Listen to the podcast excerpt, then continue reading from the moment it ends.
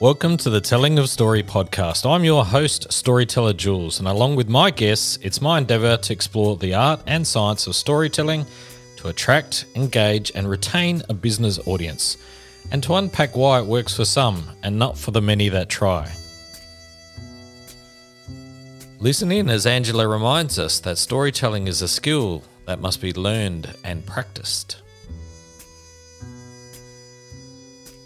I think everyone is able to tell their stories. There's no one who doesn't have a story and is not able to tell their story. But there's uh, science and art of telling a story, which you have to learn. You can't shelve the idea of learning, maybe getting some technical training on the science, the theory, and the art of telling the story. So I believe uh, in a- any business context, they need to build a, a, space for people who have the kind of skills and experience to tell that story, to tell their stories in a way that it resonates to the people that they want to. In this episode, I have the pleasure of talking with Angela Motegi. Angela is a development communication specialist with over 15 years of experience working with various international and regional development organisations focusing on communication research and strategies for social impact. She currently runs Purple Frames, a development communication consultancy firm based in Nairobi, Kenya, and supporting organisations and communities across Africa.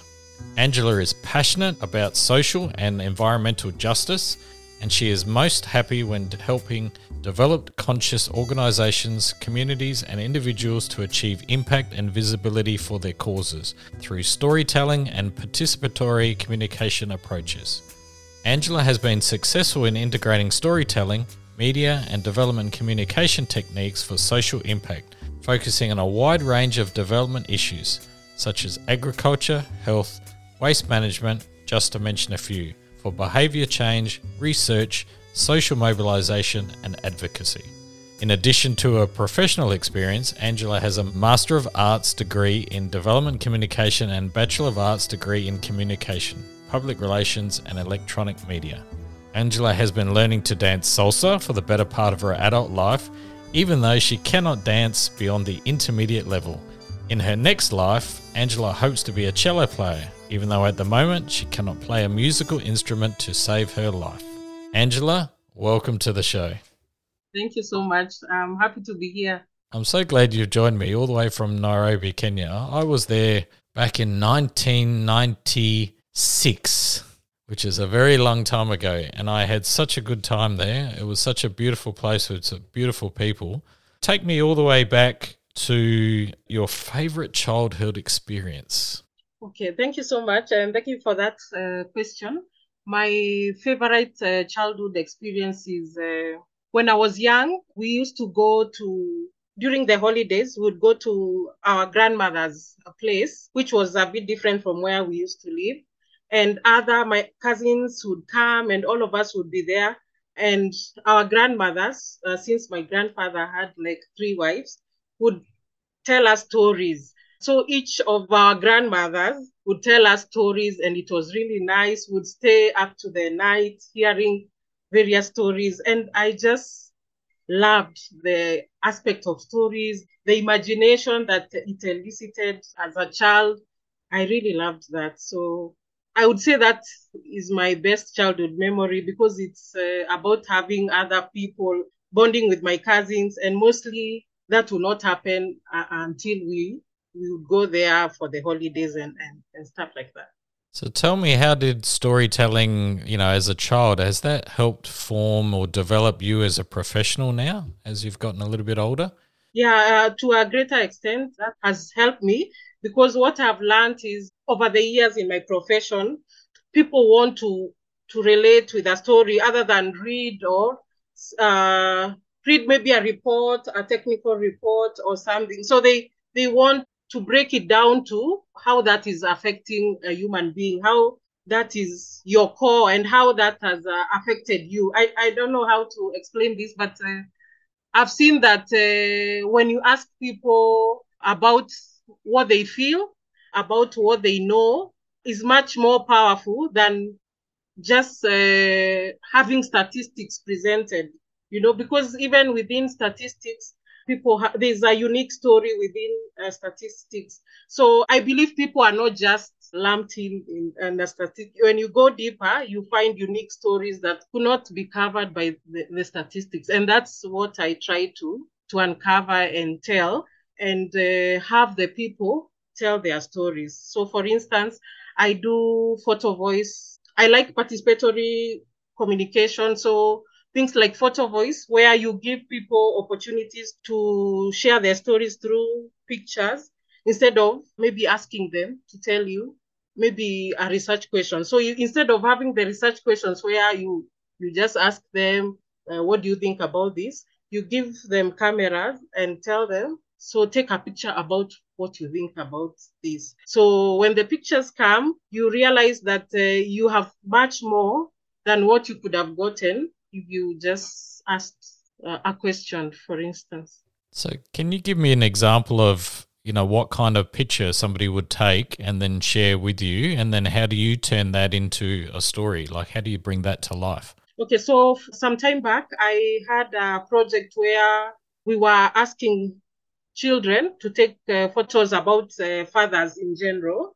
So and this had come from another researcher done about fathers and uh, exclusive breastfeeding so in this project i wanted to find what uh, children think about uh, fatherhood. So we trained the children, we introduced the aspect of fatherhood and also taught them about photography and asked them to take photographs about uh, what do fathers generally do and uh, what is uh, like the best experience of you and a father. So when the pictures came, I think it showed more, more children took hypothetical pictures about their father. So it means that uh, like they had not had an experience about uh, living with a father themselves. So, and this would not have come out if you asked them, what do you think fathers do? So they, then maybe they would not have told you that they don't actually live with a father. And so, and also some of the photos that came out had like fathers as disciplinarian or as a provider, distant provider and also when the photos came and they were uh, capture, uh, captioning, it showed that they had some of the children could not express themselves in written English, and so from this experience, we had to now uh, have like a reading sessions with them just to to meet that gap that we, we had found. And I feel that this would not have really have come out if we had not gone the extra way of having the children tell the stories. And it was fun for them to learn how to take the pictures and interact with their family members and uh, help them organize uh, exhibitions where they shared their stories with other people and with their family members. So take me through that process a little bit where they've taken the photos and they've expressed themselves in a unique way, which I love. What did you then do with those photos? And you you just mentioned then that you know there was an exhibition. How were they presented? What sort of storyline or how was the stories told at those exhibitions? Okay, so we helped the children conduct an exhibition for them to tell their stories to their families. We invited their parents, their fathers, the community members, and other stakeholders that would want to see what the children had done. So we organized a meeting and had the children that had taken the photos to tell them about the experience, what they learned in the process. So there was actually a panel session where the children now were, were telling their stories about uh, the process they had gone to and why they had taken such uh, pictures. And uh, at the end of the day, like they were able to have uh, other activities with their the parents, like take uh, portraits. Some of them, this was the first time they were having picture taken with their like with their dads or with their family members. So it was really good, and it, the children were happy to be heard because sometimes we normally just ask the children to. We don't really hear them. We just ask them we want, and then we we we as we package for them what we think they want. But in this process, we gave them the opportunity to express themselves. So it's not reported from an adult about the experience, just from the child's perspective. So, were the children, did the children spend time sort of scripting the responses on the photos, or was it just all from the heart? You know, as they were talking about it, just the picture itself drew out the emotion and they were able to express themselves for each of the photos? So, during the, apart from the exhibition, during the process of taking the pictures, the captioning, so they had to caption the story, the, the photograph they had taken to give it context of uh, why they had taken the, the picture. So when they captioned, they had to write somewhere and also share in the whole like a panel session with the other children why they had taken that story. So it gave them also more time to express themselves, to tell their stories, and even during the the exhibition, they had the opportunity to now share what they learned from the process, what was challenging, what they feel should be done going forward. And, uh, are you able to give me some context as to the types of children that were involved in this particular project? Were they just a, a school cohort or were they impoverished children? Where did these children come from? So these uh, were children from 10 to 15 years old yep. that were going to uh, a club, a football club, informal in settlement, but yeah, informal settlements where uh, children from around the area would go to play football and, and such after after school and in, on Saturdays, weekends. So this was good because it kept the youth engaged. They are not uh, engaged in other, you know, bad things, and they are learning and interacting. So this, I partnered with this football sports club to have the children that were coming to that club, and mostly were male children, apart from one or two that were female. And were they just from a mixed audience or just from the local area? Like there, there weren't any particular demographic; they were just local children in the in the district. Yes, they were just from the same demographics actually. So my plan had be has been to expand the the scope of that research to people of different uh, demographics. Maybe in a rural area, because this was in an urban setting, children in an urban setting, or maybe children that goes to uh, private schools, because in in in that uh, demographics were mostly children that were attending public schools in Kenya, in Nairobi, actually. Yeah. And what did the children teach you about storytelling? Actually, I had a lot of assumptions, I guess. And uh, I also feel like I was not prepared to deal with all that came. So I guess if I was to do another, I would have like even other collaborating with other people like uh, counselors that would uh, be able to help children who are facing some vulnerability around maybe a certain uh, sensitive topic such as fatherhood it's also taught me to not assume anything, just in that moment, just leave my biases for a moment and just be there with them and just feel with them. And I think that uh, the greatest thing was to learn how to listen. I think you can you cannot tell uh, people's story if you don't know how to listen and listen effectively. So I learned that uh, yeah, not to listen not to to shelve my biases and to have other collaboration with other people so that uh, it's not just about taking from the children you know you, you're not you're not going to to just take their stories and run with it and you know but you want to you know dignify cover you know it's it's not just about now this is what they said and and this is what uh, we are putting there. Actually, for a long time, I was not able to share the photographs that uh, were taken from the children because I felt like they were too too intimate to be shared with the the bigger public. were the children a lot more vulnerable? What assumptions did you make? Were they a lot more vulnerable? Did they show you more intimacy than you expected and were a little bit more forthright in, in their responses? they were more vulnerable about uh, the topic of fatherhood because majority of the children were not living with their fathers. So the concept was not very, other than having an hypothetical idea of what a father does, it was not an, a lived experience for most children. so even introducing the, the topic was a bit uh, hard. I remember during the last time when we were, the last day when we were now captioning just before the exhibition, the children were actually some were crying. So we had to, I had male facilitators that uh, that helped with these children to counsel them, to give them a, a father's hug, the ones that had not gone through, had not received, and most of them had not. So it was quite, uh, I guess, emotionally overwhelming. That's what I would say. But it was a, a beautiful experience to see that. And that's why I say probably I would have prepared better to have many other support system that uh, children need.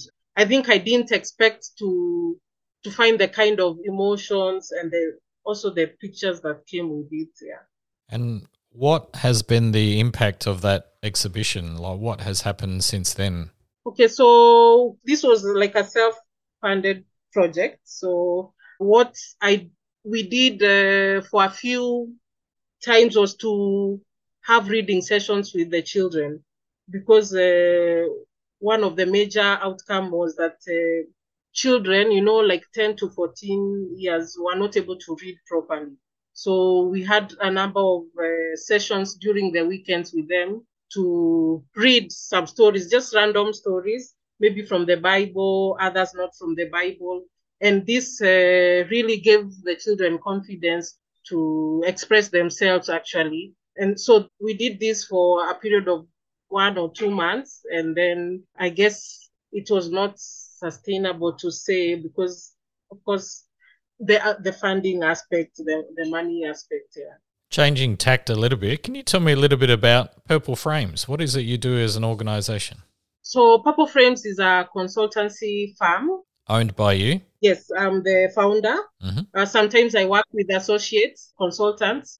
We have worked for clients. So basically, what we do is uh, provide communication services to them. And what I've found uh, myself doing most is uh, producing stories of impact. So, for instance, if a client has a project that need to be documented uh, in, in terms in in form of a story. Maybe it's a report, but needs to be broken down into a simple story and to interview other people who are involved to sort of humanize the process and break it down.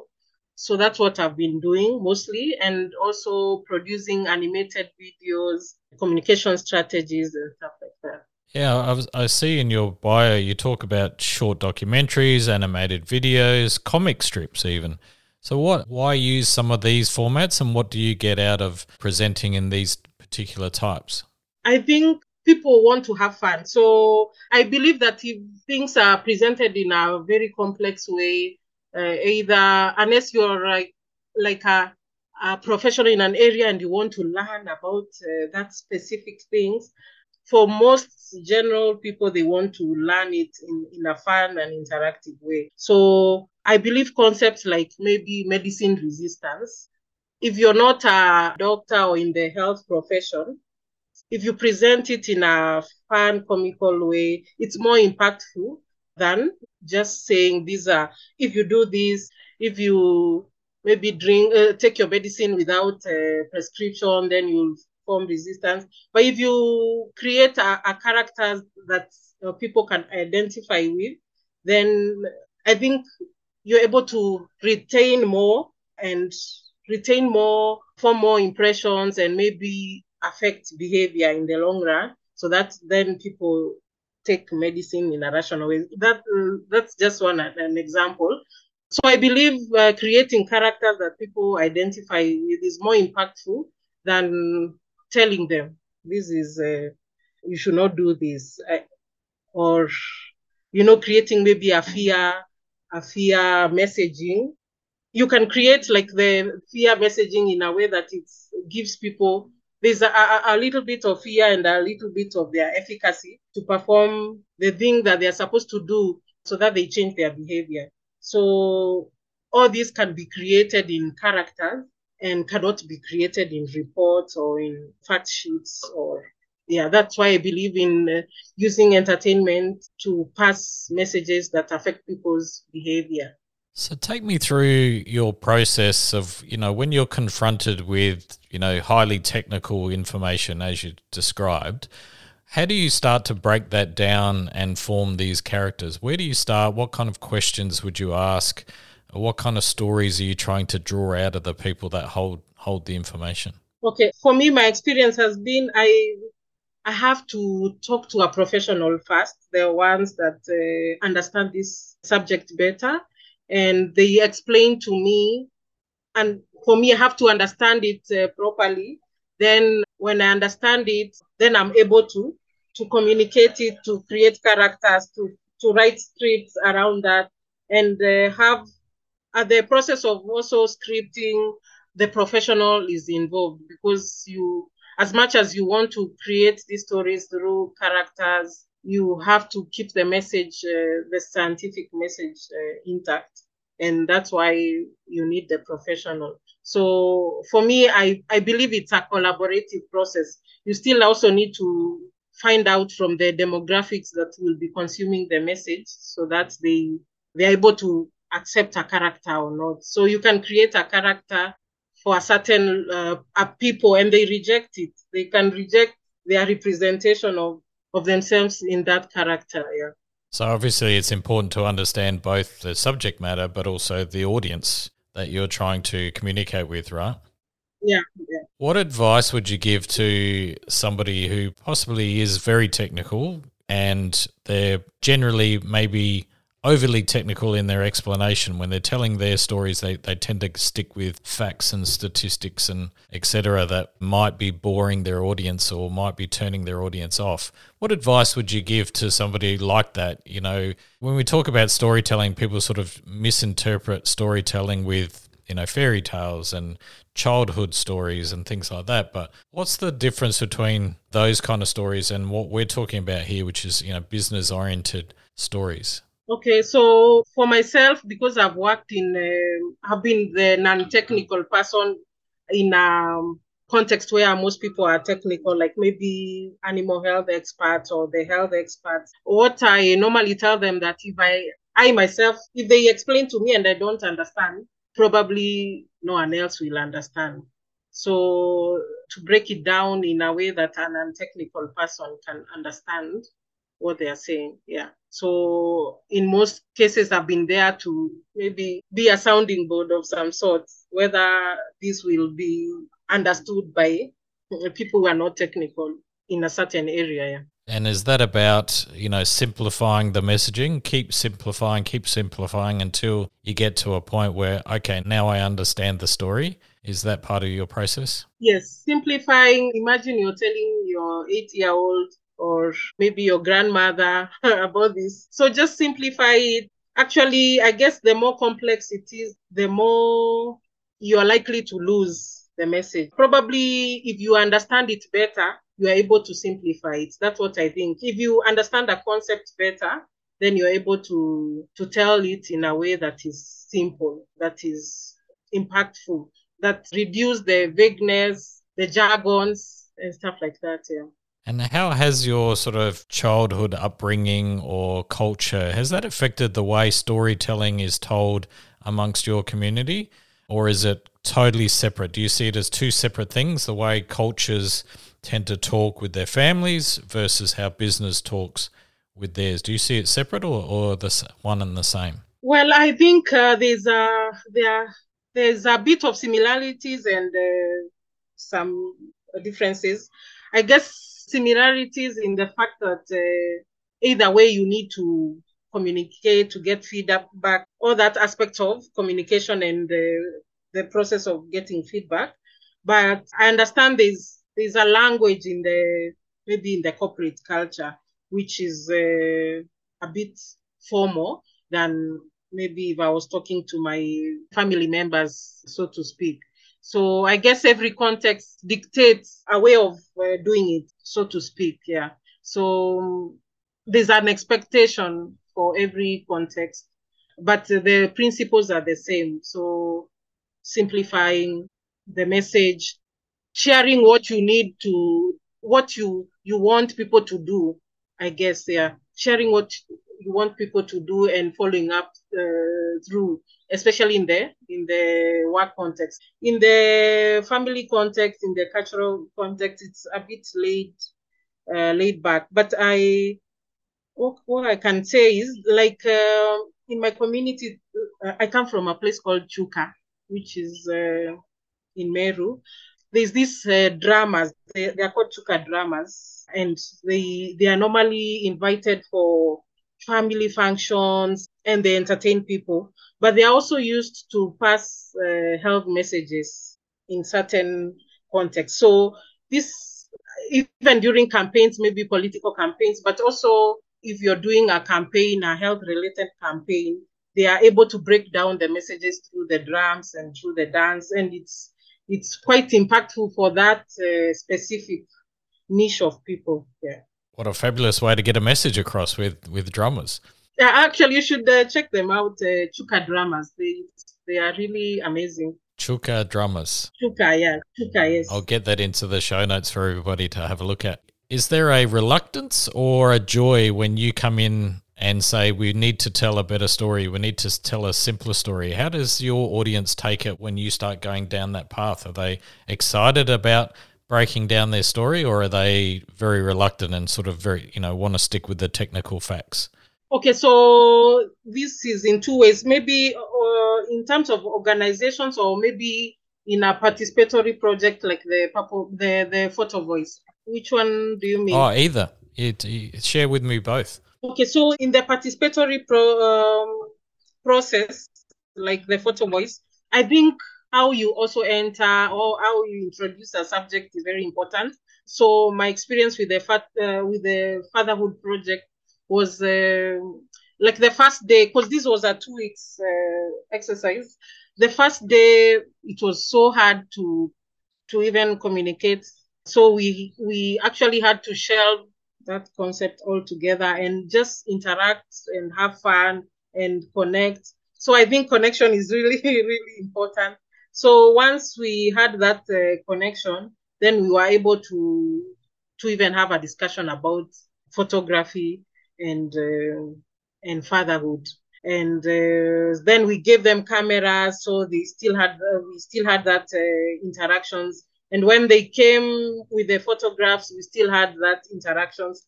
But I guess what we had not anticipated was the rawness of them now explaining why they took the photos. So that was a bit so what, what, what can I say? It's you have to connect. You have to connect and you have to to be open to learning really be open to learning. So, but in the, if I'm working with a client, sometimes the clients uh, mostly have what they want, what, what they want to do. So there's, I add, I offer my advice, but sometimes it's, um, there's a little wiggle room because maybe there's uh, expectations from the project funders and various uh, expectations from different people that come to play in maybe the, the process and the product that they, they want. So, yeah, that's what I would say. So, what advice would you give to somebody listening, perhaps, that hasn't really yet started down that storytelling journey? They may be a little bit fixed in their ways and thinking about their technical expertise, but they understand that it is an important way to communicate. What advice would you give to somebody who's maybe a little bit new at this and what sort of platforms, where would you start? What kind of format would work for somebody who's maybe new on this journey? I think everyone is able to tell their stories. Everyone. There's no one who, who doesn't have a story and is not able to tell their story. But there's uh, there's science and art of telling a story, which you have to learn. You can't shelve the idea of learning. Maybe getting some technical training on the science, the theory, and the art of telling the story. So I believe uh, in a- any business context, they need to build a, a space for people who have the kind of skills and experience to tell that story, to tell their stories in a way that it resonates to the people that they want to. Otherwise, I guess you'll be shouting in the dark, I guess, if you're not telling your story or if you don't have uh, blinking in the dark, expecting someone else to see yeah. that you're winking. Yeah. And I think when I started out, uh, most organizations or, or did not value the the space of someone who is a storyteller or a communication person. But I've seen over the years, most organizations have have appreciated the role that uh, storytelling tells in their business, in uh, reaching out to their stakeholders and publics uh, and all that. So I believe it's also the the storytellers need to build what to make a case for themselves. I think to say this is what I offer and uh, this is how it changes uh, the way you do business. I, I also believe in that aspect of sort of internal advocacy from the storytellers themselves to communicate so that people understand and uh, see the value for their services that they offer. Do you have a view on, you know, what mediums somebody might start with or, you know, is it social media, is it presentations, is it video? What sort of mediums do you think kind of work the best for for corporate the corporate world and and what sort of consistency would you advise that somebody talks about, you know, when they are telling their story? So I've learned uh, because I've mostly worked with the development organizations, so the the NGOs. I've learned that uh, the mediums vary from the audience or the stakeholders they reach. So, for instance, uh, if you're working with uh, the CBOs, for instance, the mediums are different, like uh, using community radios and uh, using uh, groups like the way I said, Chuka dramas to tell their story. But if you're working with uh, maybe an international organization, so also the mediums, the medium change, the way you write or tell the stories a bit different because you have to tailor your messages according to the people who are consuming the messages. Even the, the channel you use or the medium you use changes or varies depending on who you are and what uh, audience you you're reaching out. So I believe every organization needs to to have like a strategy or a communication plan that uh, gives them the, the the mediums that work for them for their specific work. And I've, I've also realized that, uh, so for instance, even with the international organizations, the channels or the medium change uh, depending on even the program that you're you're implementing. So it's not there's the the storytelling for the organizational storytelling, but then there's also the storytelling for a program for impact. So if you if for instance I was the, a brand storyteller, for instance, then my medium would be different from if I'm storytelling for social impact. So because the focus is different, the measurement of success is different for these audiences, so to speak, yeah. So I believe starting with a plan and the strategy and knowing who you are and what medium work for you is important. But of course, you can't downplay the the aspect of social media because I mean everything since the COVID nineteen happened, a big part of our interactions has gone online.